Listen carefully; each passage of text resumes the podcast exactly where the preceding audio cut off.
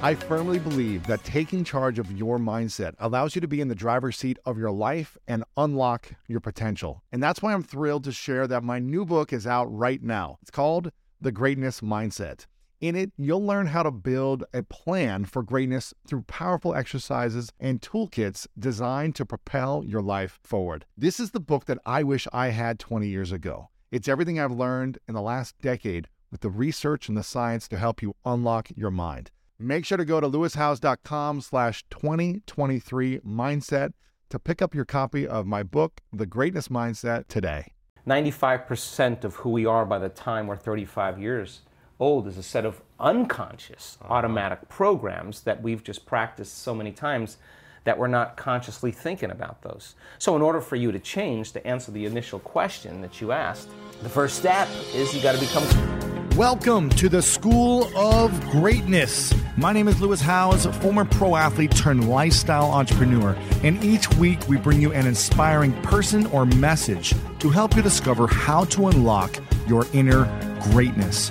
Thanks for spending some time with me today. Now let the class begin.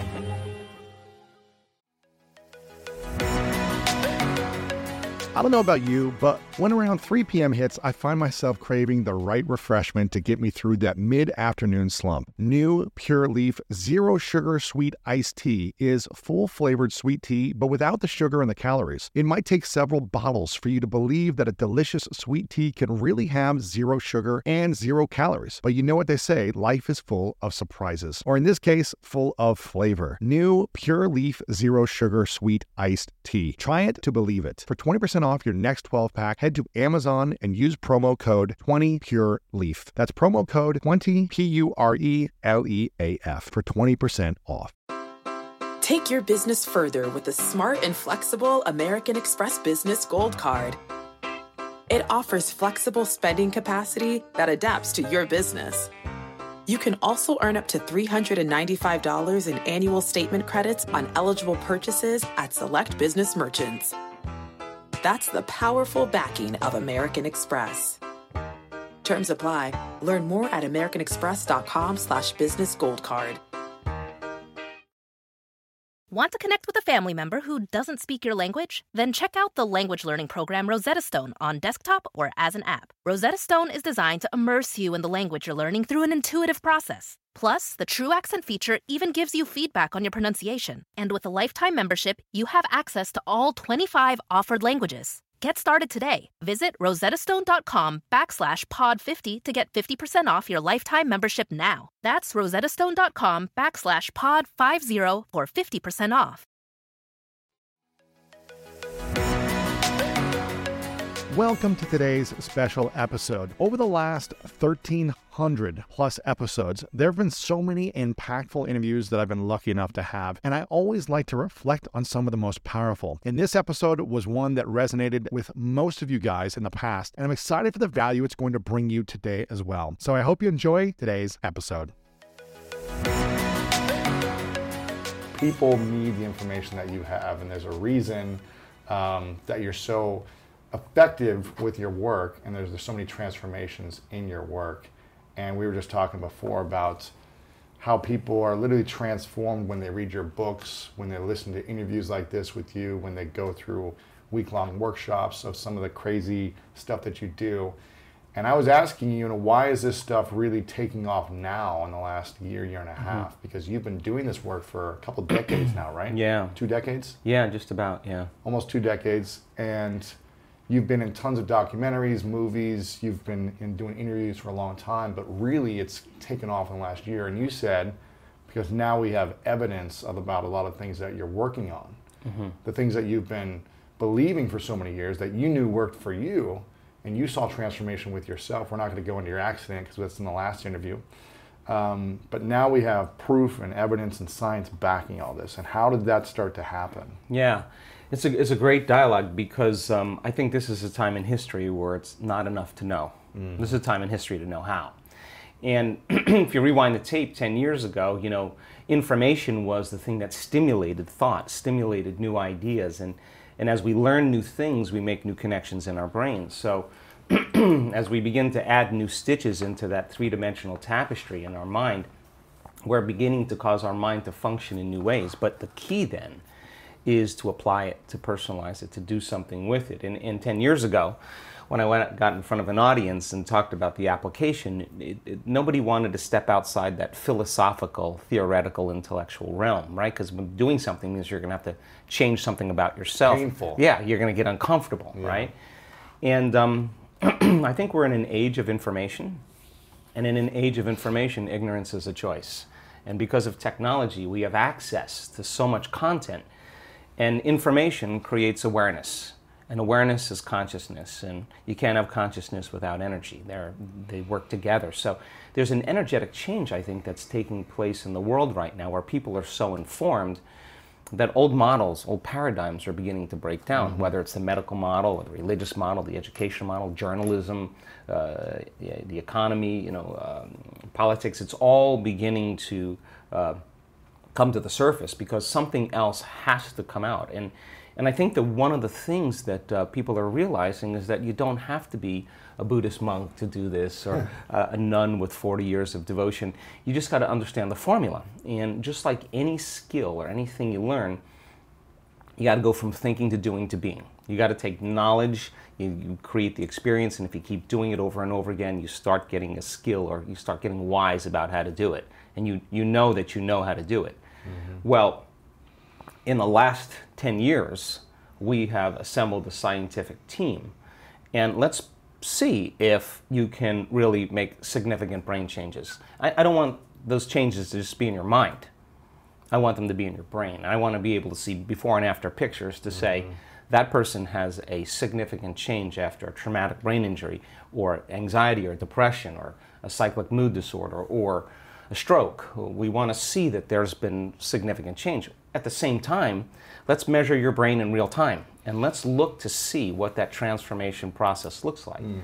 And in the discovery, Lewis, of that process, we gained so much knowledge about what that transformational process looks like. Right. In other words, I can tell you without a doubt that if you're analyzing your life right now within some disturbing emotion, that 100% of the time you're going to make your brain worse. If you Be- think about your life, if you're stuck in an emotion, oh, like you're frustrated, yeah, yeah. you're angry, you're fearful, resentful, resentful, and you're thinking within that emotional state. In other words, mm-hmm. you can't think greater than how you feel.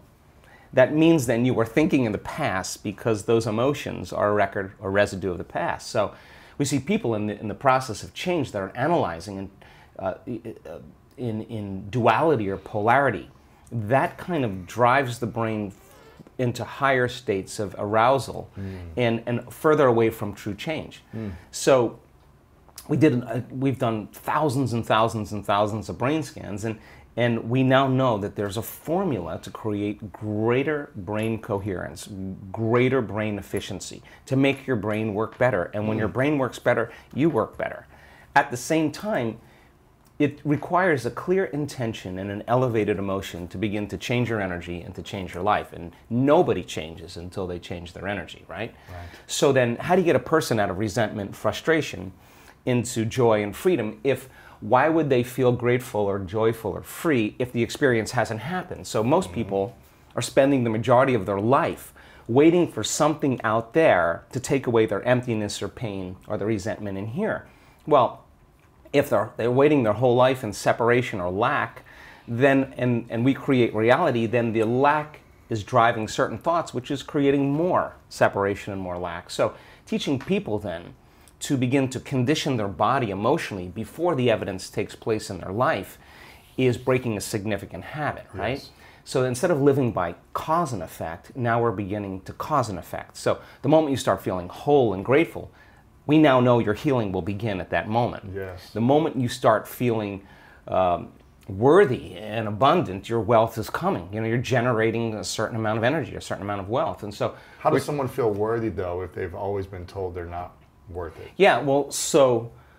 Let or, me. or that's the story they tell yeah, themselves. Yeah. Like I'm not worth it because yeah. she didn't say yes when I asked her on a date. Right because he broke up with me, because I got yeah. fired, because my parents left me. How do they? How am I worth it when yeah. there's so much evidence or story right. around a negative well, thing? Let's stop telling the story of your past and let's start telling the story of your future. And, and people who aren't defined by a vision of the future, for the most part, are left with memories of the past. The, ah. Your brain is a record of the past, it's an artifact of everything you've learned and experienced to this moment. So most people wake up in the morning and they start thinking about their problems. And those problems are memories that are tattooed in the brain that are associated to certain people and things at certain times and places. So the moment the person wakes up clean slate, they start thinking about their problems they're thinking in the past. If you believe your thoughts have something to do with your destiny, well, there's a possibility that your past is going to be your future. Mm. Every one of those problems has an emotion associated with it. So then the moment you start recalling the problem, you start feeling unhappy, now your body's in the past because thoughts are the language of the brain and feelings are the language of the body. And how you mm. think and how you feel creates a state of being. So people reaffirm their identity based on the past, right? And it turns out that the redundancy of doing that, conditioning only requires, requires an image and an emotion. And most people are unconsciously conditioning their body into the familiar past, into the known. So now, if you're in the familiar past and in the known, you're going to crave the predictable future. Right. Right. That's the known as well. And there's only one place where the unknown exists, and that's the eternal present moment. That's the mm. sweet spot of the generous present moment. So you gotta you gotta labor to get that person beyond the emotions that keep them tacked or anchored to the past. And yes, it takes an effort to do that, but if you keep working with the formula, you'll reach that elegant moment where there's a liberation of energy. Mm. And now your body, as the unconscious mind, the objective mind is not believing it's living in the same past experience 24 hours a day because you're liberating the body from that emotional state. So, you ask a person, why are you so unhappy? Why are you so frustrated? Why are you so resentful? The moment you ask that, their brain is going to associate that emotion to a past event. Mm, to a memory. To a memory. Yeah. That's because they have nothing to look forward to in their future. So if you're not being defined by a vision of the future, it just means to me that you're more in love with your past than you are with the future. So how do you teach people to believe in a future that they can't see or experience with their senses yet? But they've thought about enough times in their mind that their brain is literally changed to look like the event has already occurred. The latest research in neuroscience says that's absolutely possible. We know that. And how do you teach a person to select a new possibility in their future and begin to emotionally embrace that future before it's made manifest to such a degree that their body, as their unconscious mind, is believing it's living in that future reality in the present moment and they're signaling new genes and new ways ahead of the environment. Now, till their body begins to change to look like the event has already occurred, we've proven that that's possible. Now, think about this. So the more you think about your desired future, the joy, the gratitude, the uh, the feelings you want to have that are more positive, the more you think about it as it's as a future thing happening, the, the more your body shifts now. Exactly. So your body is believing it's living in that future reality in the present moment. Now think about this. The stronger the emotion you feel from some condition in your life, the more altered you feel inside of you, the more you narrow your focus on the cause, and the brain freezes an image and takes a snapshot. And that memory now is embossed in the brain, it's branded in there. So then people think neurologically within the circuits of those past experiences, and they feel chemically within the boundaries of those emotions. And the stronger the betrayal, the stronger the trauma, the more the body's living in the past, right? So then, so how do you reverse that? So now, if you truly got passionate about a future, we've all done this. You get a wild idea in your mind and uh-huh. you start holding on to that vision and you're preoccupied with it. All of a sudden, the thought in your mind becomes the experience and you start feeling the, the energy of the future. Yeah. Now, the stronger the emotion you feel from that vision, the more you're going to pay attention to the picture in your mind and now you're remembering your future. And vice versa, the stronger you pay attention to the feeling of the past pain, you're going to create the pain in this moment. Exactly. So then, so it requires a coherent brain, mm-hmm. and we now know that there's a formula for that, and we've got beautiful research to show that people can do it. They just have to practice. And it requires a coherent heart because resentment, frustration, impatience creates a very incoherent heart. Yeah. And when that heart becomes incoherent, you stop trusting yourself. There's no mm. energy there. You get you stop trusting in your future.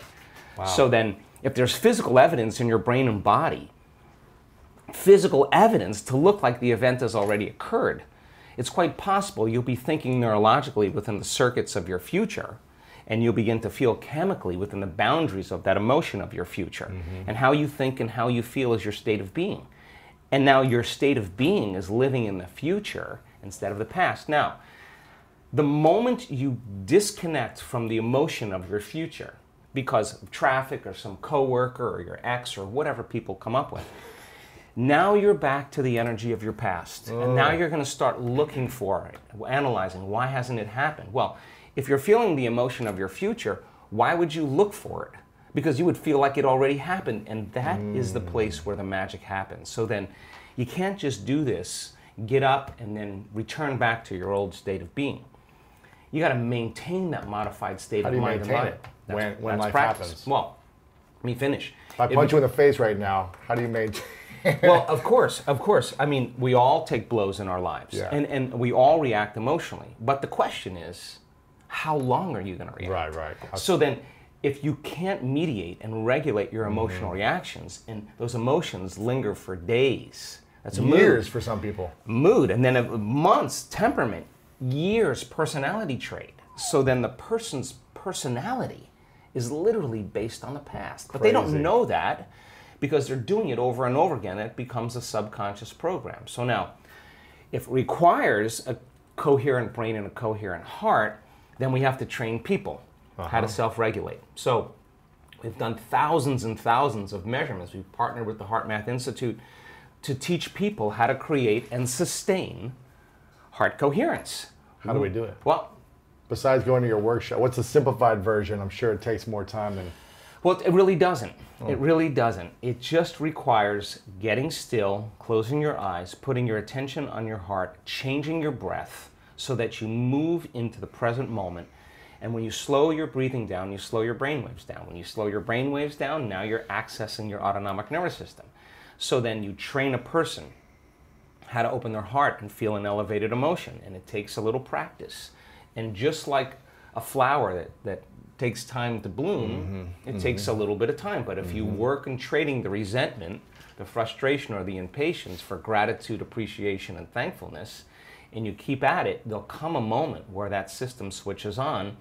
And now you're feeling grateful for no reason at all. Now, that's, that's not a bad thing because gratitude, the emotional signature of gratitude, means something's happening to you something has happened to you Yeah. you're receiving something or you just received something so your body then when you're feeling gratitude is in the perfect state of receiving mm-hmm. so then that means then you'll accept believe and surrender to the thoughts equal to the emotional state of gratitude if you're living in resentment you're living in fear you're living in, in impatience you could say i'm healthy i'm healthy i'm healthy i'm wealthy i'm wealthy i'm with all you want and that thought's going to stop right at the brainstem and never make its way to the body because the body is not feeling it, or because why? because you're feeling resentment Uh-huh. and that thought isn't the, that thought is not consistent with the emotion of resentment resentment has a different set of thoughts right? In other words once you start opening your heart it begins to move into coherence. It begins to produce a measurable magnetic field up to three meters wide. Now that's frequency that's energy. And all that energy, that frequency carries information, carries an intent. So then, when you're feeling gratitude and your heart is open, you're broadcasting energy into the field. Mm-hmm. A frequency, A yeah. frequency. You lay the intent of the thought of your health or your wealth. That frequency can carry the thought of your wealth. It can carry Mm. the thought of your health. If you're suffering, you can't the suffering does not carry that energy does not carry the thought of your wealth it carries a different set of thoughts so then so then we're teaching people how to self-regulate because if you're going to believe in that future that you're imagining with all of your heart it better be open and activated. Right, right. and you better know how to self-regulate. And you have to know the moment you disconnect from the energy of your future because of some circumstance in your life and you lose that feeling if you're practicing it on a daily basis with your eyes closed, then the next level is to be able to open your eyes and do it right in the moment and be mm-hmm. able to self regulate and change the, the frustration from some experience in your life back to the energy of your future. Now, that requires great awareness and great effort. But if you have a community of people that are practicing this on a daily basis and they're connected to their future because that's where their, their mind is, um, they begin to want the future more than the emotions of the past. So we've done enough measurements now, Lewis, to know that we can teach people how to do that, and we have evidence that people can sustain it for 45 minutes to an hour. It's a skill now. They know that they know how to do it. So now they have brain coherence and heart coherence. Well, once the heart begins to become orderly and coherent, it acts as an amplifier and it drives mm. energy to the brain. So now the brain is getting more energy once the heart is open, and then you're thinking a different set of thoughts. And those thoughts produce different chemicals for you to feel more of that. And here comes uh, nitric oxide from oxytocin, mm. and then all of a sudden your heart literally starts to swell. It literally begins to open up, and there's more energy going there, and now you're coming from a different level of mind. Right. So then, what about what happens to your immune system when you do that? Well, it turns out we've done an experiment. Just 10 minutes a day, three times a day with 120 people, trading resentment, frustration, fear for gratitude, mm-hmm. appreciation, and thankfulness, measuring their immune response. The, the, chemical immunoglobulin A, your primary defense against bacteria and viruses, the best flu shot you'll ever get, lives right. with, innately within you. Turns out when you're frustrated, when you're impatient, when you're fearful, the immune system dials down because you're an emergency. It's not, it's, all your energy is going for some threat in your outer world. There's no energy in your inner world for growth and repair. But how do you turn that around? So then, as people begin to open their heart, can that chemical begin to, to um, elevate? Mm-hmm. Four days, 50% change in the 120 people their their IgA levels went up 50% in four days. Wow. That's your body's immune system is now upregulating genes that are making proteins and immunoglobulins and, and antibodies that you don't need a flu shot. In other words, your inner state is greater than your outer world. Mm-hmm. So then, just by doing that, we now know that your immune system is going to get stronger by the same means. Range Rover Sport leads by example. Picture this assertive on road performance meets commanding all terrain capability. That's the third generation Range Rover Sport, which is the most desirable, advanced, and dynamically capable one yet. This vehicle redefines sporting luxury, offering an instinctive drive with engaging on road dynamics and effortless composure. Now available in sleek, new Stealth Pack, Carpathian gray exterior wrapped in satin protective film with black accents and black brake calipers. Inside the Range Rover Sport, advanced cabin technologies like active noise cancellation and cabin air purification offer new levels of comfort and refinement. And let's not forget about the award winning Pivi Pro infotainment system. Enjoy a dynamic drive and total comfort with optional 22 way adjustable, heated, and ventilated electric memory front seats with massage function. Wow, that's like a spa day while on the go. Design your Range Rover Sport at LandRoverUSA.com. One of my favorite parts about my job is that I get the opportunity to travel a lot. And in fact, I'm recording this right now while I'm in Mexico. And actually, I was thinking about something that I wanted to share because I get a lot of questions from so many people about different side hustle ideas. So here's one for those of you out there that are on the go a lot like I am or traveling a lot. When you're staying in your Airbnb on your trips, have you ever thought about how you could be making extra money by hosting through Airbnb while your home is vacant? If you're interested in an extra stream of income, Airbnb hosting is an easy place to start, and it's like giving your home some company while you're away. Your home might be worth more than you think. Find out how much at airbnb.com/slash host. When you get a new car or a new home, your first reaction might be to say things like, oh yeah, or I can't believe it, or booyah. But what you really want to say is the one thing that can get you the help you need. Like a good neighbor, State Farm is there. State Farm is there with the coverage you need for your car, your home, and even boats, motorcycles, RVs, and other things that matter to you. With a State Farm agent, you know someone is there to help you choose the coverage you need. With so many coverage options, it feels good knowing you can find what fits for you. And when you need ways to get help, State Farm gives you options there too too, in person or on the phone with your local agent or on statefarm.com, where their award winning app, State Farm, lets you do things your way. So when you need help protecting the things that matter most, remember to say, like a good neighbor, State Farm is there. Take 120 people or 50 people and measure 7,500 gene regulations. Okay? In four days, two genes that suppress cancer growth and tumors are activated and upregulated. The genes that stimulate stem cells to go to damaged tissues and repair them, upregulated. The gene for oxidative balance is upregulated. Anti cancer, anti aging, mm. anti heart disease, anti stroke, anti neurodegenerative, anti inflammatory, antimicrobial. Just your body's naturally doing this. The gene for neurogenesis, the growth of new neurons in response to novel experiences and learning. This is four days. The gene mm. switches on. Uh, the, the gene for uh, more balance in the pituitary and the pancreas, the gene for the microtubules of the cells, the, the, little, the little fibers that respond to energy and frequency. So, in four days, we now know that you can change your genetic destiny if you just practice the inner work. We have research to show that 60 days of meditation, five days a week, will lengthen your life. The telomeres, the little shoestrings on the end of your DNA, get longer that means your biological age is changing. So we, we have the evidence now to show people what's possible. We have brain scans that, that are so outside of normal that when neuroscientists see them, they're blown away because the amount of energy that's in the brain during this transcendental moment is uh, hundreds of times outside of normal. Wow. I mean, you can't make your brain do that. Something is happening to you, and that person's having a transcendental moment. And we now know that we can predict it, and we now that know that we can induce it. So then there's the evidence there.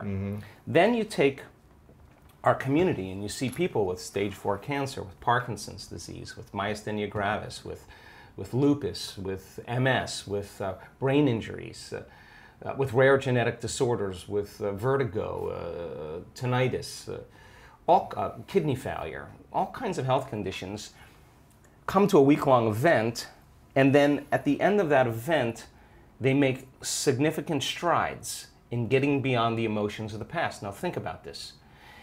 The science says that the environment signals the gene, that's epigenetics. Mm-hmm. The end product of an experience in the environment is an emotion. So, as long as you're living by the same emotion every single day, you're signaling the same gene in the same way. And if that gene is related to a survival emotion, a stress hormone, then you're downregulating the gene and you're creating disease. So when the person trades that emotion and really breaks free from the chains of their past, and now they're feeling an elevated emotion, well, now they're dialing down the gene for MS mm-hmm. and they're upregulating the gene for health and balance. And so the person will, you'll say to them, Where's the disease? Well, I'm not the same person. Mm-hmm. I'm, I'm not the, and, and the side effect of that is a transformation and healing. So the funny thing about it is the person who has the healing is not talking about the healing. Whether it's blind people seeing, deaf people hearing, hearing, we have crazy evidence now.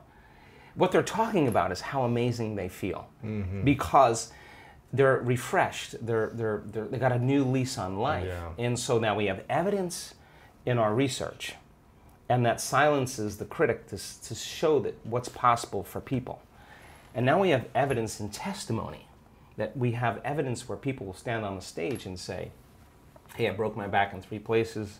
I, I haven't been able to stand up straight. I came into this event hunched over. I couldn't lay down. And now this guy's jumping around on the stage. He's laying on his back. He's touching his toes. He's, mm-hmm. he's you can tell. I mean, this is, is you, he's, he's having his moment. We freed, we changed somebody. Someone with Parkinson's disease can't swallow, mm. can't chew, can't blow her nose, can't stand up. One moment, one moment, the next thing you know, she's blowing her nose, chewing, swallowing. We changed her body, we changed her life, and we changed her future. And she doesn't look like a movie star, and she doesn't look like she's a vegetarian, and she doesn't look like she's buffed. She just looks like a normal person. Now, the person in the audience who's watching that and looking at this person and seeing that they're no different than them, it just starts to cause mm. them to think if someone else can do it, I can do it. So you see the person with the stage four cancer that got the, you know, the voodoo curse that they have three months to live. And now they have no evidence of cancer in their body, and they're standing on the stage telling that story, and somebody in the audience is checking her out, going, I have the same condition, and if she can do it, I'm going to step right in that footprint, and I'm going to do it the way she did it. And all of a sudden, you start seeing this change in the community in a week long event because once there's a breakthrough, right? I mean, it's like a four minute mile.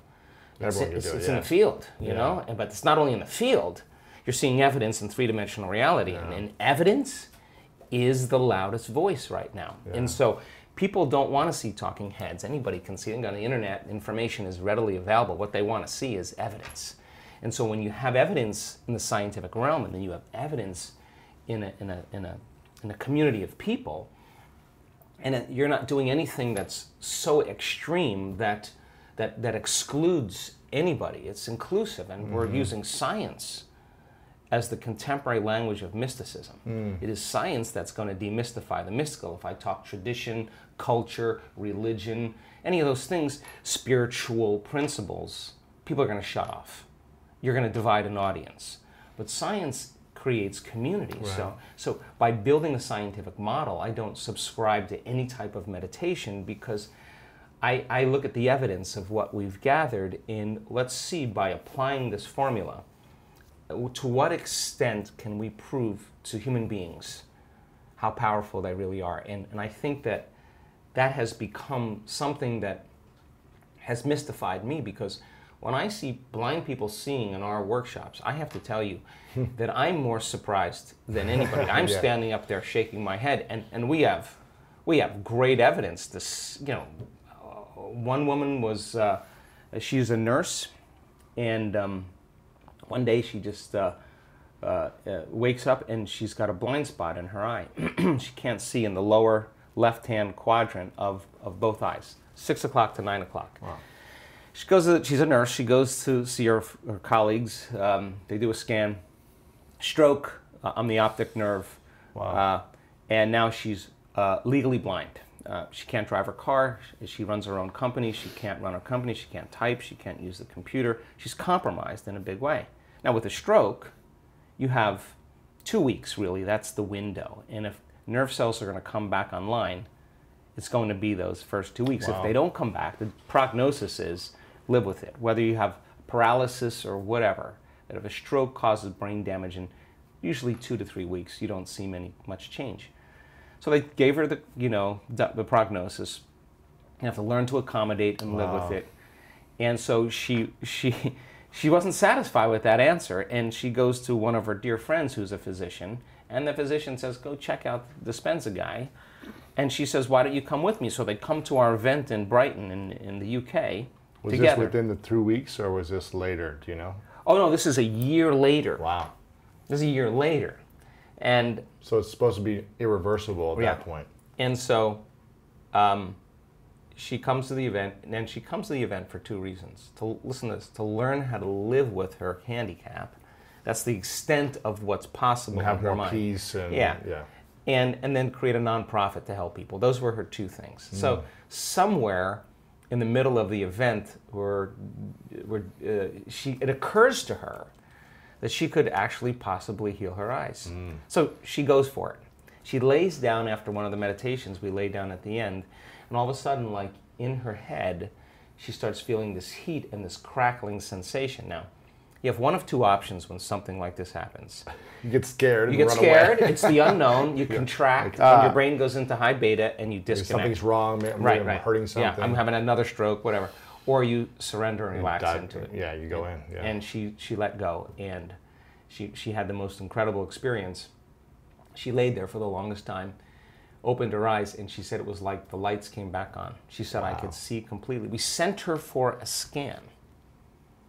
The monday morning after that week long event the scan that had the, the left lower quadrant on both eyes from 6 o'clock to 9 o'clock was black the post scan there isn't one black spot Wow. anywhere on the, on her eyes Because she'd already done a scan a year prior. yeah, yeah, yeah. She had the scan. So Wow. we'll, we'll, we'll, we'll give you the we'll give you the evidence, but but that is not natural. Wow. That's not normal. But but how do you explain that in conventional science? I mean, the truth is is that we have incredibly powerful innate qualities mm. for regeneration and healing mm-hmm. once you hit that button.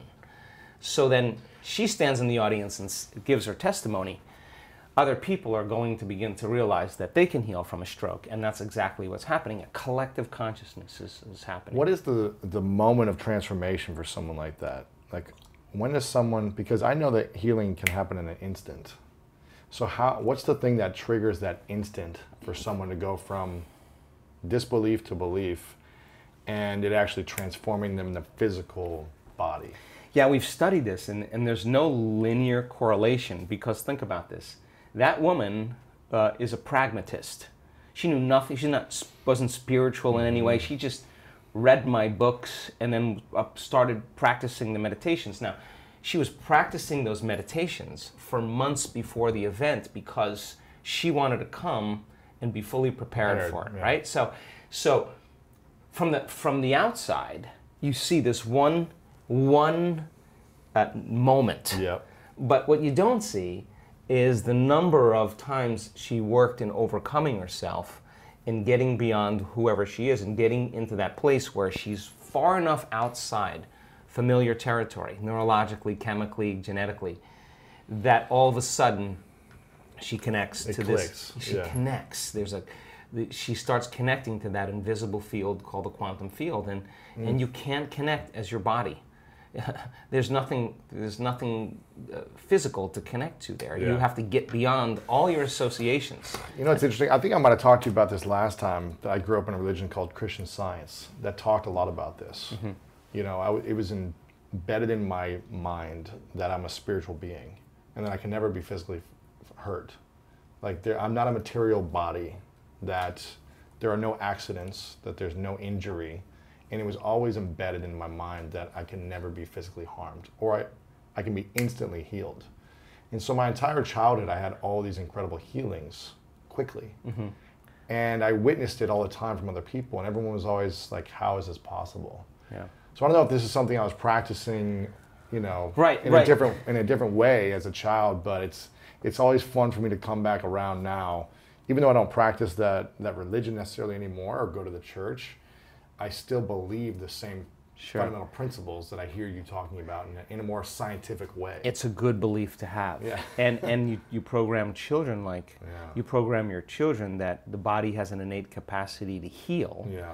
And and all of a sudden you're less reliant on something outside of you to, to make something go away inside of you. Mm-hmm. Medicine or something else, Whatever it is, shopping, Yeah. video gaming. Everybody's relying on their outer world Relationship, to, yeah. relationship to change their inner state.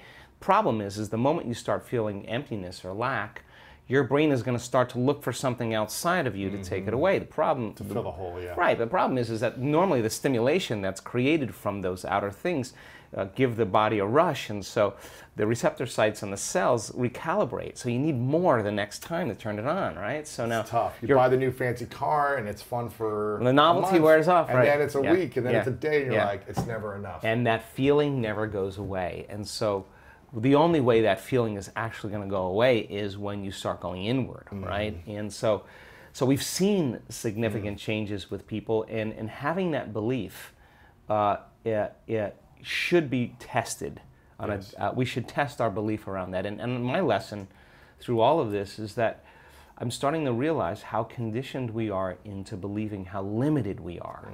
And as you start peeling those layers away and you break through those beliefs, those self limiting thoughts and emotions, on the other side of that is where the miraculous happens. So you got to be willing to be in that place of discomfort long enough to reorganize order and begin to mm. create more coherence. And then all of a sudden, you get this recalibration that goes on in the brain and body. And then the extent of that is that the ultimate thing is you start to see feedback in your life, those synchronicities, those coincidences, mm-hmm. those opportunities. You're scratching your head going, Everything's falling into place. hey, I'm in the right place at the Everything right time. Everything I think about just comes to me. because your energy is synchronized. It's you, look. I mean, when you have coherence in the brain and heart, you have a laser of energy, and it could read information much better. You're living in stress, and your brain is shifting its attention from one person to another problem, to another thing, to another uh, place to go. Each one of those things, there's an assignment of neurological networks in the brain. So the arousal of the stress hormones drives the brain into this high frequency, and you're trying to control and predict everything in your life. And those, your brain circuits are firing like a like a lightning storm in the clouds. When your brain's incoherent, you're incoherent, and and mm-hmm. you can't, you don't have a signal. You're you, you don't have a Wi-Fi signal. You're not connected to the field. How could you how could you connect to energy and information if your signal hasn't become orderly? Hmm. So that when people synchronize their energy into coherence, they can synchronize to a possibility in the future. And the synchronicities that are mm-hmm. feedback from the environment are just a reflection of your energy. Mm-hmm. And that's the universe saying, follow the breadcrumbs. Do it again. Follow it again. do it again, and now all of a sudden the person's not waking up in the morning like, oh, I got to meditate now to create my future. They're, they're kind of going like, I'm getting out of bed because I don't want the magic to end, right? right. They want to they want to sustain that state so that the old reality that they've lived in begins to transform into something new, and because there's no longer a vibrational match with everyone and everything in their past, present reality. Mm. There's a vibrational match to their future, and now their future is starting to give them signals. Do our what's more powerful than our thoughts or our, our emotions? And do our emotions change our thoughts, or do our thoughts change our emotions? Yeah, the answer is yes. The answer is both. I mean, um, thoughts uh, to me produce an electrical charge in the quantum field, and feelings produce a magnetic charge in the quantum field. Mm.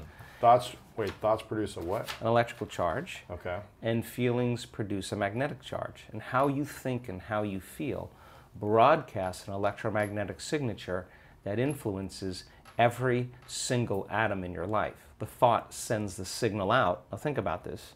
And the feeling draws the event back. So you mm. could have the intent that you want wealth, you want health, you want success. That's your intent, that's your thought. But if you're waiting for the experience to happen to feel it, then you're not drawing the experience to you because you're not feeling the emotion, right? So then teaching people once again how to balance their thoughts and feelings because you can you can enter that cycle either place. Sometimes we do a meditation we start opening our heart, we start elevating the body's energy, and then those emotions can drive certain thoughts of your future. Mm-hmm. Other times, you open your awareness, you create brain coherence, you have the vision of your future, you begin to emotionally experience it. However, you want to jump on that cycle uh, and then sustain it, because the longer you're conscious of that energy, the more you're drawing your future to you. So then, most people spend their lives, right? They we live in this realm called space time, three dimensional reality, and you move your body through space in three dimensional reality, it takes time. Yeah. So everything, all your goals, all your dreams, all your visions, you're going to have to get your body up and drag it through space every day to pay off that, you know, that home that's in your future, right? Right. When you create from the field instead of from matter, when there's a vibrational match between your energy and some potential, and your thoughts and feelings are coherent, now you are going to begin to collapse time and space, or the experience is going to be drawn to you. Now, now you're the vortex to your destiny, and now you don't have to go anywhere to get it because you're not playing by the rules of three dimensional reality. You're playing by the rules of energy and the quantum. Mm.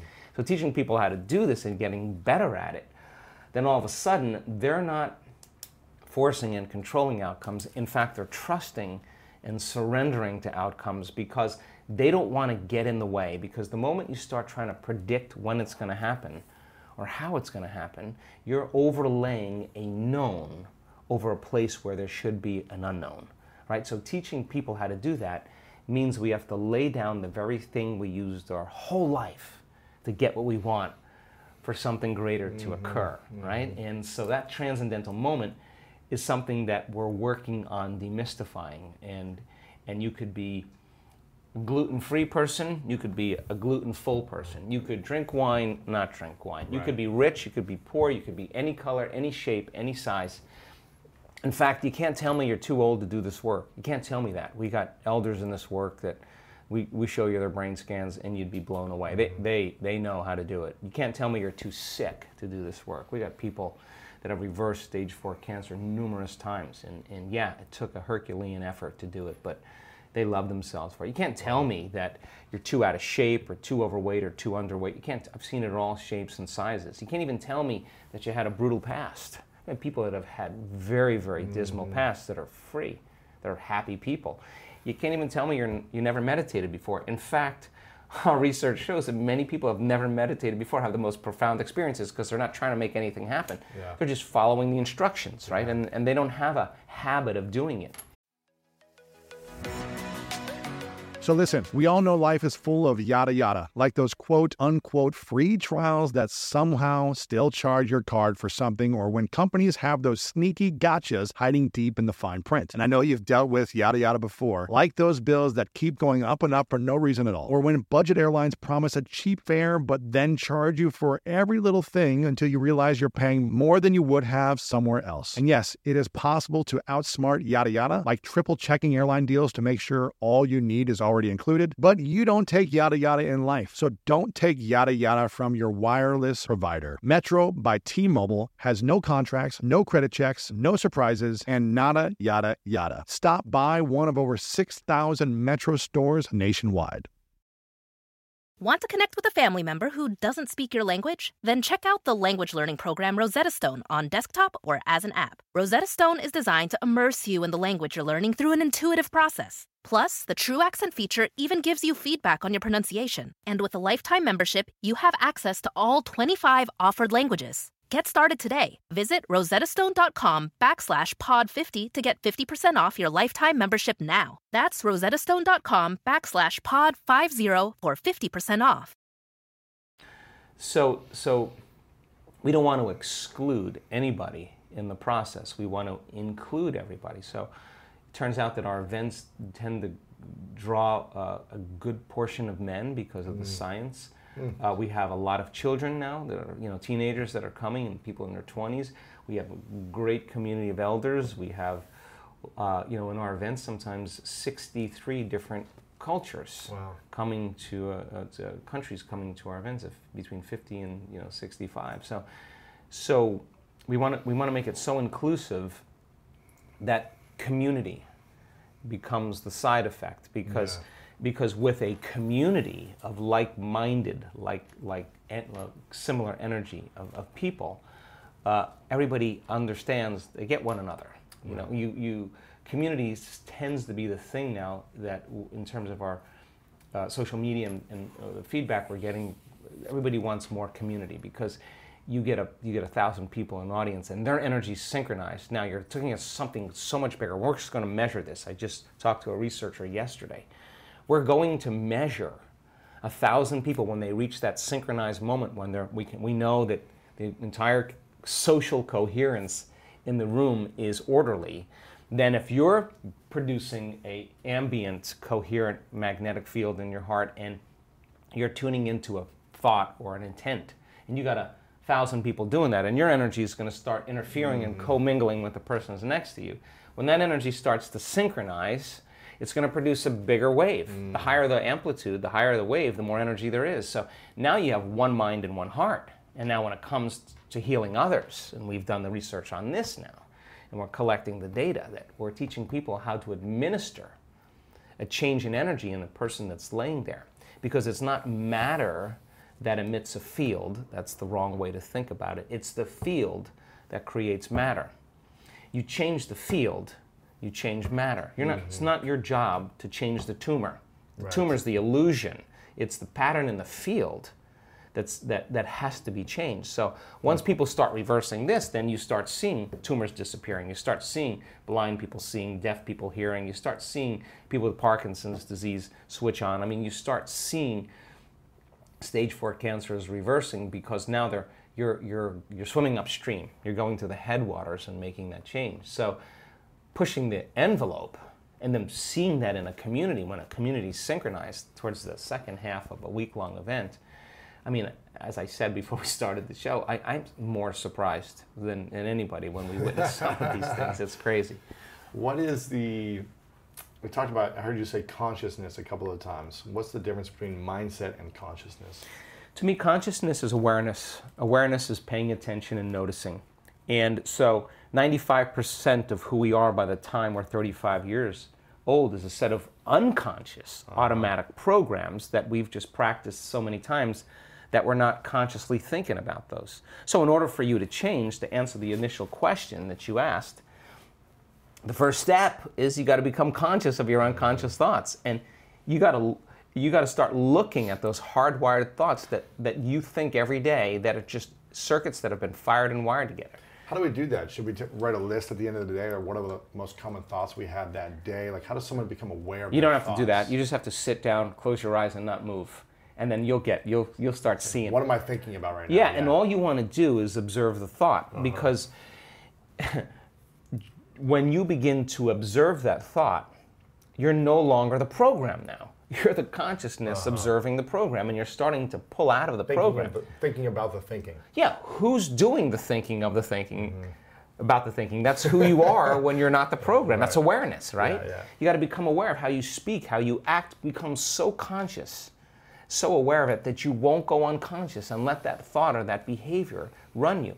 You got to say, "Oh my god, this feeling that I've been living by for the last 20 years is actually guilt. I didn't know it was hmm. guilt because it just feels like me.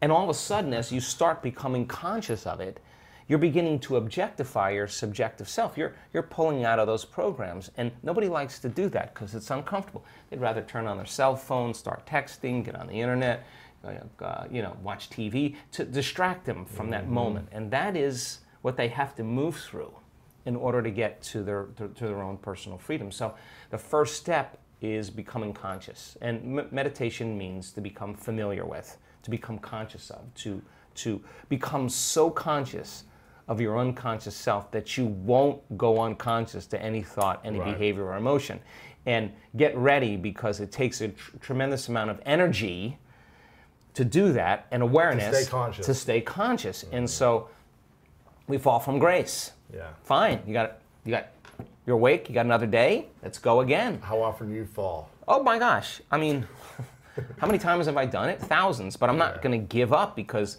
the moments in which I do connect or the moments that I do have that transcendental experience, what matters the most after it, when I have that transcendental moment, I look back at all of those difficult meditations, those difficult days. And those are the ones you remember. You don't remember the good meditations. You remember the ones where you came up against yourself Yeah. and you went a little further. And you said, I'm going to go a little further, I'm going to go a little further. Or you had a rough day and you just went in and you just, you, at the end of the day, you surrender and you have the classic, oh my God moment. There's no linear correlation. It's just whether you're willing to live in creation instead of living in survival. And so um, you get better at it. You know, we just get better at it. And, and for me, um, staying conscious and staying aware and staying present is an art because you, you know when someone's present with you in your life because they're paying attention to you. You know when they're not present with you because they're not paying attention to you. So imagine this field of information, this, this, this intelligence that lives within you and I that's governing everything material in this world. It's a self organizing intelligence. You have access to it, so you better get present with it mm-hmm. as well as you can get present with anything else. And just because you can't see it doesn't mean it doesn't exist. Right. It- that, that, that realm you can't experience with your senses. You can only experience with your awareness. So then people have to take their attention off their bodies and go from a somebody to a nobody. Hmm. Take their attention off the people in their life and go from that they identify with and go from a someone to a no one. Take their attention off the things in their life, their cell phone, their computer, their car, and go from something to nothing. Take their attention off where they sleep, where they work, where they're sitting, and go from somewhere to nowhere. Hmm. Take their attention off the predictable future and the familiar past and time, and go from sometime to no time.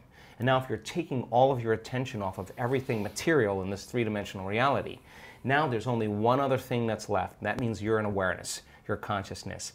And now, that is the bridge, that is the door to mm. the quantum field. And you can't enter the quantum field as a somebody. So, if someone has spent their whole life working on having the perfect body, or so much so they have so much attention on their pain, where you place your attention is where you place your energy, it's going to take some work for them to take all of their attention off their body, right? Because they'll go, they'll do it, and then they'll go back. Let's see if the pain's still there. Oh, the pain's still there. So it's a little bit of a waltz in the beginning, but as people start applying this, you start getting better at it. As an example, we had Bond University, uh, uh, uh, university in Australia on the, on the Gold Coast. Uh, senior researcher took the large majority of my brain scans and they had she had them analyzed by her graduate students and they, they statistically looked at everything one of the most startling things for the research team was our community's ability to go to to get to that point where they're nobody no one no thing nowhere no time and i'm talking four seconds I'm talking five seconds. I'm talking nine seconds. Just like, just give me a second. I know how to do this. They, they've practiced it enough times that the creative moment is when you get beyond yourself, when you mm-hmm. dissociate from everything known in your material world. Turns out when you do that and you start changing your brain waves, your brain waves slow down into alpha and theta, you're suppressing the memory bank of the known self that keeps you plugged into three dimensional reality. Mm. When you quiet down this mechanism, now all of a sudden you start connecting to that field. And when you can stay conscious in those subconscious realms, when you can literally regulate and change brainwaves, now you're in the operating system where you can make those significant changes. So we now know that when people apply the formula and they do that properly, now they're walking through that door where they're ready to create from. In other words, you can't create from the known. You mm-hmm. can't create with your body. That's matter trying to change matter. And you can do it, it's just going to take a long time. Right. But when you create from the field instead of from matter, there's a whole different set of dynamics that takes place. And, and why not push that envelope to see, okay, if we've done this, we've done this, is it possible to do this? As an example, we do these wonderful healing circles where you see these dramatic, instantaneous changes. So the person who's healed themselves of some health condition, when it comes time to heal somebody else, that's they're going to say, well, now I understand the science. I understand how this all works. I know how to get beyond myself. I know how to open my heart. They start piecing it all together. Let's take the formula to the next level. Now they witness a significant change in a person's body in real time, right there. So then the next question is okay, like this happened many times. As an example, the woman who was at the event in Mallorca, Spain, uh, her brother had a massive stroke uh, in, uh, in Colombia, and she went back to Colombia, and he was in a coma for two weeks. She called up the healing circle and said, Hey, can we do a healing on my brother? Now, if you're playing by the rules of Newtonian physics, three dimensional reality, you're going to say, well, you need to be in front of the, the guy in order to heal him. But if you understand there's no separation in the quantum, that there's everything's connected when you're in that place, so wouldn't that be the next application of the formula? So they go over the science, they get it. Okay, we don't need, we just need a picture of him, and that's our coordinate. And if we're in the field, Sending a frequency to that coordinate. yeah, but but you're not sending it anywhere because there's nowhere to send. There's no space and time there. Mm. connecting you're it. connecting to it exactly. That's a great great way to say it. In one hour after that coherence healing, he comes back to consciousness. Wow. Now, that's the extension of where we're going. You see, now, now, now we're progressing. A woman who was in one, uh, who, uh, one coherence healing group is a pediatric nurse in, uh, in Children's Hospital in Seattle. And again, witnessed the amazing miracle after our event in Toronto. She comes back, and there's a little, they call them friends, there's a little guy failing. Doctors hit them with the paddles, they use all the, all the drugs to bring them back, and they walk out of the room. And they say, we, we lost them." She walks over, puts her hands right in the field, and this kid comes right back online. Doctors are like, what was that? And now, so we have the, a lot of our interest now is I want to get 50%. One out of two people, we're collecting the data in this coherence healings. When we're 50%, we're going to walk into a children's hospital. and We have three children's hospitals right now that are interested in us. We'll show them the data, we'll show them the results. We'll say, we don't want any money, we'll never even touch the kids. All we want to do is just change their lives. And when we're 50%, we're going to start doing it in children's hospitals. And, and we're gathering the data right now. That's pretty cool. Yeah, well, um, what else would we, what else would we want to do with it, Yeah, right? exactly. It's Yeah. amazing. Do you have kids? I do. You I have do. How old are your kids? My kids are uh, in their 20s, yeah. Yeah. Okay. Yeah, they're all older and underway. What do they think about this work? Well, my oldest son, uh, well, first of all, my kids have grown up with this work. Yeah. So you have to imagine, like, uh, my oldest son coming back to one of my advanced workshops three years ago, and my friends saying, Hey, is this your first advanced workshop? And he kind of glances over at him and says, I've been in the advanced workshop for life." 25 Yeah, years. yeah. What are you talking about? So my oldest son is one of my team leaders. Uh, He's got a master's in engineering. He lives in, in Denver, uh, in Boulder, Colorado, and uh, uh, he's, uh, he's he's passionate about the work. Uh, he met his fiance at my one of my workshops, uh, cool. and they're very very similar. Uh, my daughter lives in London. Uh, uh, she's got her master's in art at the Royal College of Art, and Wow. she's probably the best creator I have ever met in my life. I mean, she's just wired. She knows how to do it. And my, my youngest son is uh, goes uh, is getting his degree in architecture uh, at Cal Poly, and they're all at different stations uh, in their understanding, but they understand the principles. And and I've always said to them, you know, if you can figure this out early on, the rest of your life is going to be magic, right? Because Yeah. you know what to do, and and they're pretty wired for it now. And and I've really worked in setting up conditions uh, in their lives uh, so that they can apply uh, these principles from an early age. And now that they're older, um, I think that uh, they understand uh, uh, how to do it. Yeah. Yeah. I feel like a lot of people are unhappy in relationships. Yeah. Here's my theory. They're like, f- a lot of them are failing. I don't want to put that as a general thing. 'cause There's a lot of happy relationships as well. Mm-hmm. But for people that are mission driven, um, how much more challenging is it to have a thriving relationship when you put your life into a mission? No, here's the here's the deal. Um, I will never work in a relationship. I just won't. If I'm working in a relationship, something's wrong. I'll work on me. And I'll bring my best.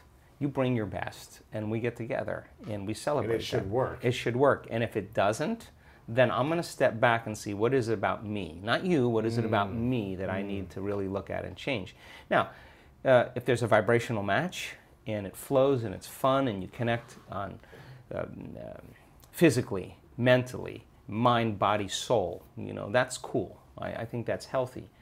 Uh, uh, but a mission driven person can't be in a relationship where you have to keep going back and, and, and trying to fix something. I just, I just won't do that. I just think that when, it, when it's right, it's right. And I'll know. Yeah. Yeah.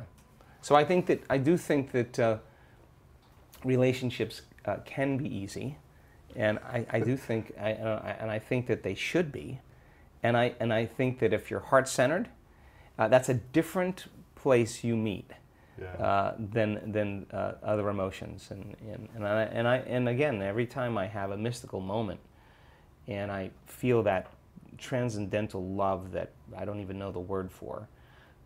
Every time I have one of those moments, I think I got this all wrong. It's just uh, that it, it's it is not chemical; it's electric, and, and You got what all wrong?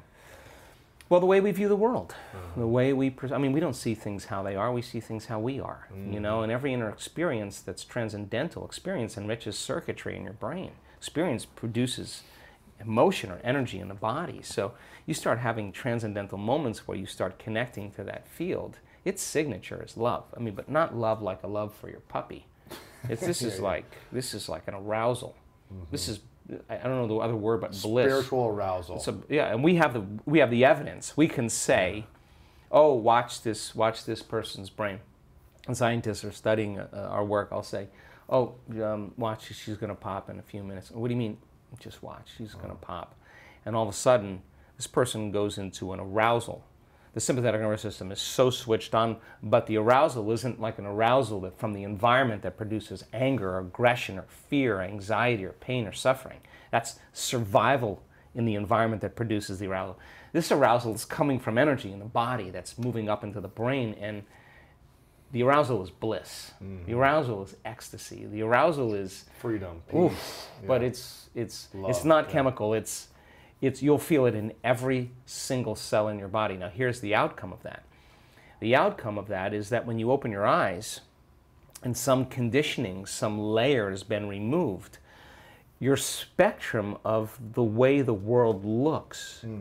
broadens now because now you're wired to perceive what's always existed but you didn't have the circuits in place to perceive them. So then it's the inner experience that literally trans, transforms our experience of the outer world. And so when you start having moments where you hit that kind of frequency or you have those moments of love, you're less dependent on anyone to bring you happiness. Yeah. You're, you're, you're okay. You can love the person for their flaws because you can see a part of yourself you used to be that you no longer are. And instead of judgment, you have compassion. And mm. you can encourage and, and, and communicate from a, from a level of connection instead of intimidation or, or competition or however relationships work. So, so um, I, do th- I, I, do, I do think that um, it's energy and vibration and, and, and I think that uh, in our community, at least, people who have relationships that are built uh, from our community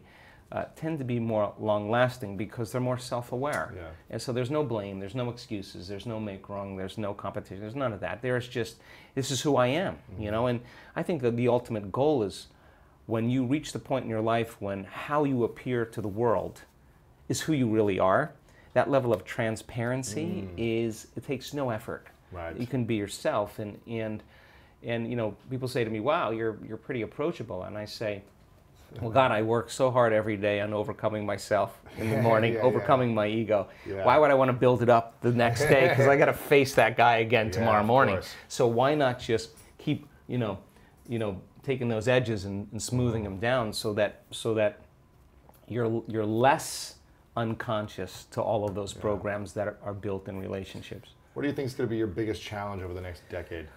As we Wow. Get, as we get into 2020, into 2030, what'll be your biggest personal challenge in the next 10 years?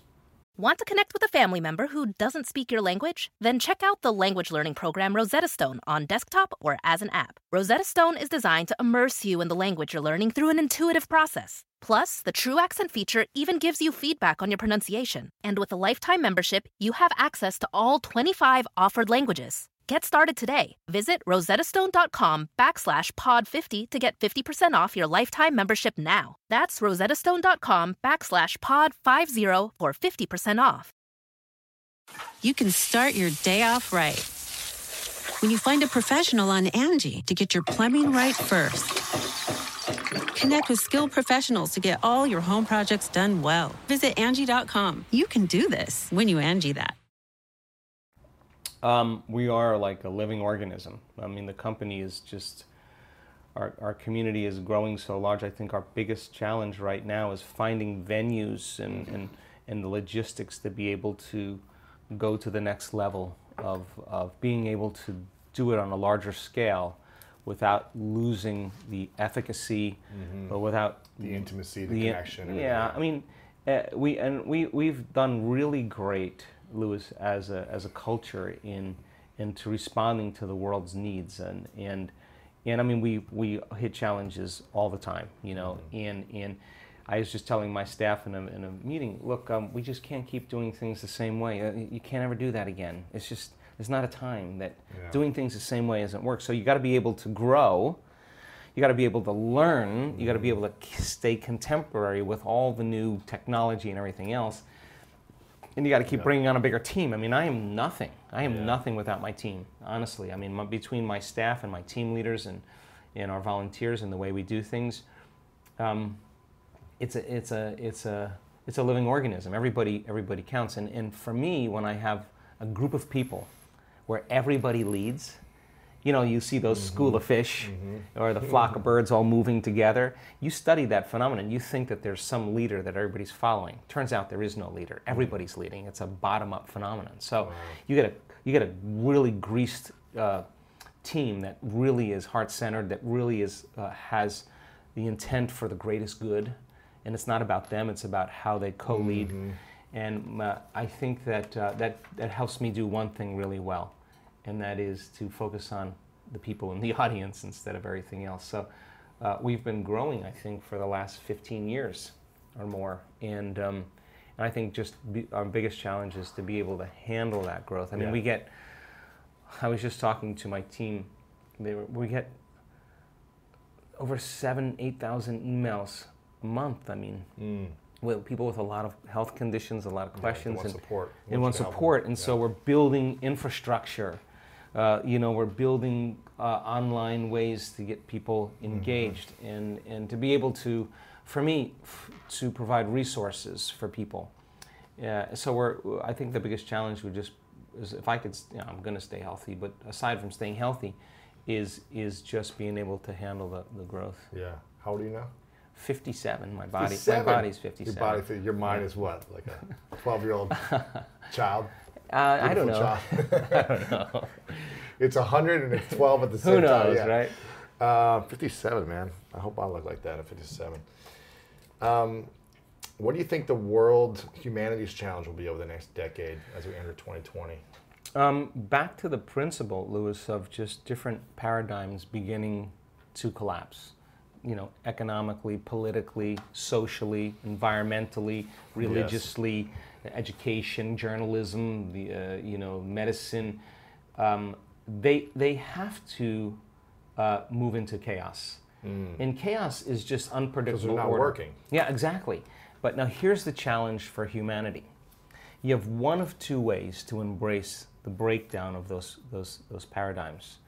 You can face them with anger and hostility and fear, and you are only contributing to more of it. Uh, we have to see that those breakdowns are essential for something greater to happen. Now, we can't wait for governments to take care of us. That's we can't wait for uh, medicine to, to give us a drug that's going to heal us from a condition. The truth is, with a greater level of consciousness, the change in awareness because of information, the greatest challenge we have as those as those paradigms break down is to no longer emotionally react in the same way and be victims.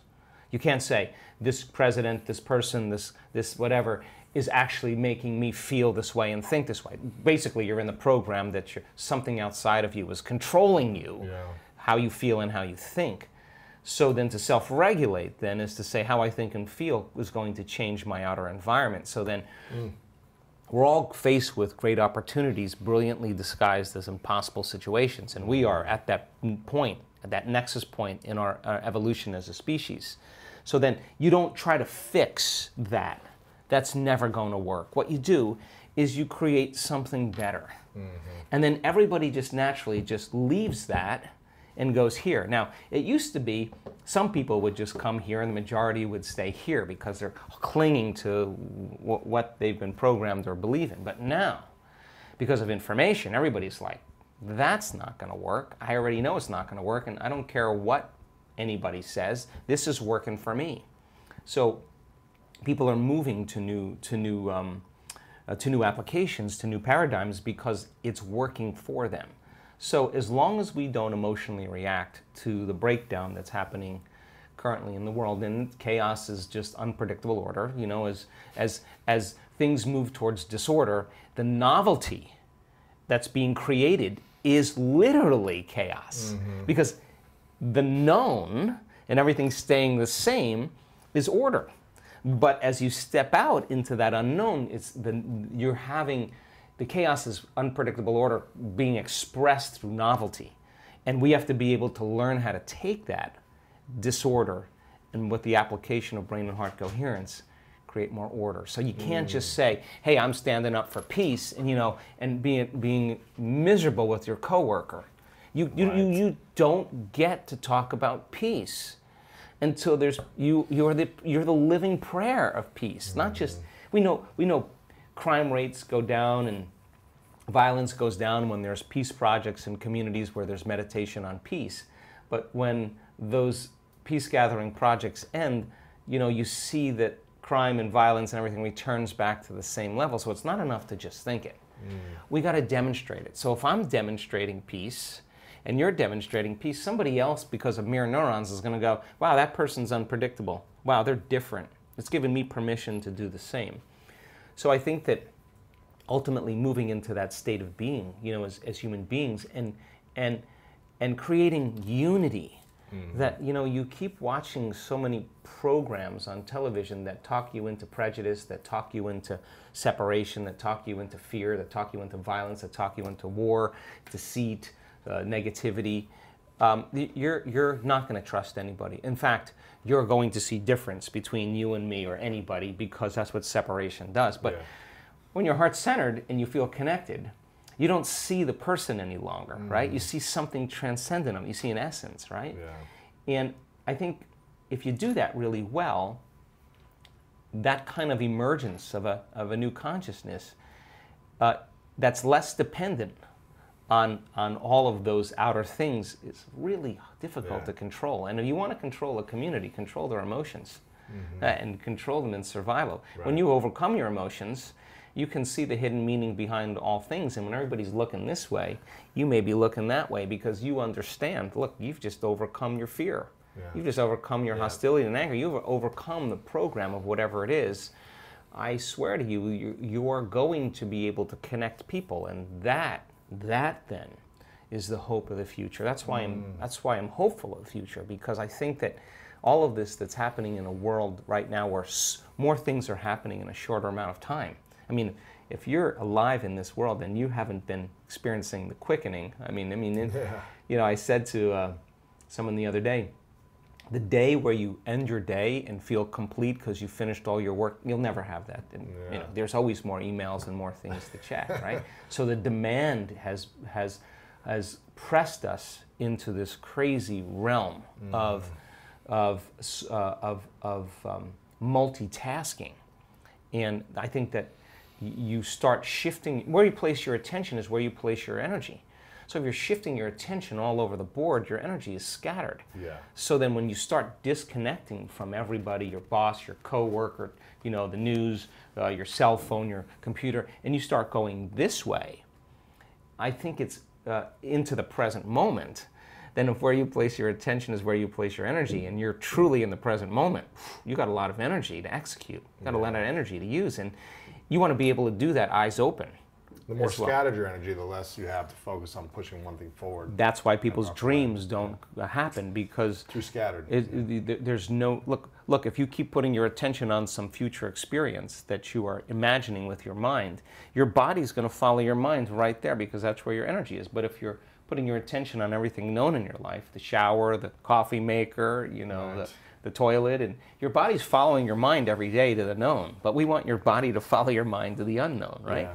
Enough people get to doing that and you could do better in creating things in your life that we see this wealthy people in our work that have focused on wealth some of them living in the back seat of their car some of them bankrupt that now have multi-million dollar companies what do you think they want to do with that money they want to give it away Yeah, give Could- back. let me tell you why not because of any other reason is that they now know that they could create more. Right. well why why if you're abundant why abundance to me has changed. Abundance means i have more than i need. Like way more than i need. So if i have way more than i need and i know how to create it then take it. I'll create more of it. So now you're no longer holding on in scarcity. You're making a difference. So wealthy people that have created a lot of wealth in this work they want to give back. They want to make a difference. And i think that that's how we're innately wired. I think mm-hmm. we're all innately wired to care for one another of to make a difference. In the living organism our living organism our community we heal one another. That's what we do. Right. we inform one another. We encourage one another. We support one another we shine for one another not to outshine another person to shine to show them that they can shine and that's that to me is super healthy. Mm-hmm. so then i'm i'm applauding your success because i want you to succeed because you're telling me that if you can do it i can do it. So so there's no longer any separation. I think that's hopeful for the world. Then you start celebrating diversity. Then you're like wow you're way different than me. I want to i want to study you because i want to bring that into who i'm becoming yeah, you, you, you create a strong community that way That's powerful. Um, where can we connect with you and learn more? Um, my website is just drjoedispenza.com i think that's a good place to Okay, start you're doing more on social media finally. yeah yeah yeah, good. yeah yeah Putting out content out there, so we can follow you there. We can go to your events. You do them once a month somewhere. Yeah, no, we do week long events. Our, our, our week long events have just been my passion. You know, I'm, I've outgrown, you know, keynote uh, presentations and conferences. I, I want to be with doers. I don't, I don't want to talk about history. I want to make history. You know, that's me. So, um, so we do a week long event uh, once, a, once a month, just about. And for people to come to a week long, they have to do the online progressive, which is a weekend course that they can do it in nine, you know, they, they can do it in nine uh, weeks or they can sit down and watch it in one weekend. Doesn't matter to me, but that's the preparation Yeah, to come. the yeah. practice. You gotta you gotta get on the skis and you gotta go down a few times before we start skiing, Yeah. right? So so we've stopped doing the progressives just because there's just not enough time for me to do them any longer. So we would offer them as an online course, and then and then we have the week longs. But you know I'm still doing conferences here and there uh, around the world. Uh, but yeah, that, my passion is the week longs. You've got books. Do you have an app yet that teaches the meditations as well? You know, they're working on this great app right now. In fact, I have a meeting today uh, when I drive back to Santa Barbara on uh, on this app that we're creating because Okay. we have a great app that keeps everybody connected to the, when they're in events. but we want to have all the meditations on there. We want to have all this, uh, all the things that we do there. Yeah. Okay. Yeah. So that'll be in the future. Yeah, that's not too. 2020. f- No, not too far away. Before the end of the year. Okay. Yeah. Cool. Um, well, you shared your three truths in the last interview, but I have a question for you that I want to ask you, and that is, if you had your final workshop one day, and this was going to be the last workshop you ever gave, in front of as many people as you wanted it to be. Just imagine any type of workshop you're going to give. It could be in front of millions of people in front of you. And it was your final 60 seconds after this week long or three week long workshop, whatever you want it to be, but you had your final 60 seconds before everyone had to leave. And this was the last workshop you would ever give. What would you share and deliver in the final 60 seconds? Jeez, Lewis, let me think about that. No pressure. Since you're so connected to your future dreams, I would probably say that I've done my absolute best in disseminating information to prove to people how powerful they really are. And I think uh, when we become the living example of truth, when we actually embody this, uh, that um, there are no limits to what we can do. And I'm hopeful with human beings that, um, that uh, we have this capacity. And, uh, and of course, when we believe in ourselves, uh, we believe in possibility. And when we believe in possibilities, we believe in ourselves. And I think that is the ultimate belief. yeah, that's strong. It's a good finish. And drop the mic, walk off, walk off the stage. Uh, well, I acknowledge you, Dr. Joe, for, for constantly showing up. You've been doing the work for almost two decades and obviously working on yourself for longer, but for constantly showing up with your mission, with your heart to serve all of us, to give us tools, clarity, peace, so that we can bring our hearts to the world and our gifts to the world and manifest what we ultimately want, which is more love, more peace, more harmony, and all these things. So I acknowledge you for constantly showing up. I thank you for coming on. You're the man. I got to come to one of your events soon. You're invited. I'll be there. bro. I will be there front You're row. invited. taking I'll make it easy for you. Crying, doing it all. so thank you for coming on. Yeah, Appreciate thanks. Lewis. Thanks for all you do also. I hope today's episode inspired you on your journey towards greatness. Make sure to check out the show notes in the description for a rundown of today's show with all the important links. And if you want weekly exclusive bonus episodes with me as well as ad-free listening experience, make sure to subscribe to our Greatness Plus channel on Apple Podcast. If you enjoyed this, please share it with a friend over on social media or text a friend. Leave us a review over on Apple Podcast and let me know what you learned over on our social media channels at Lewis Howes. I really love hearing the feedback from you and it helps us continue to make the show better. And if you want more inspiration from our world-class guests and content to learn how to improve the quality of your life, then make sure to sign up for the Greatness newsletter and get it delivered right to your inbox over at greatness.com slash newsletter. And if no one has told you today, I want to remind you that you are loved, you are worthy, and you matter. And now it's time to go out there and do something great.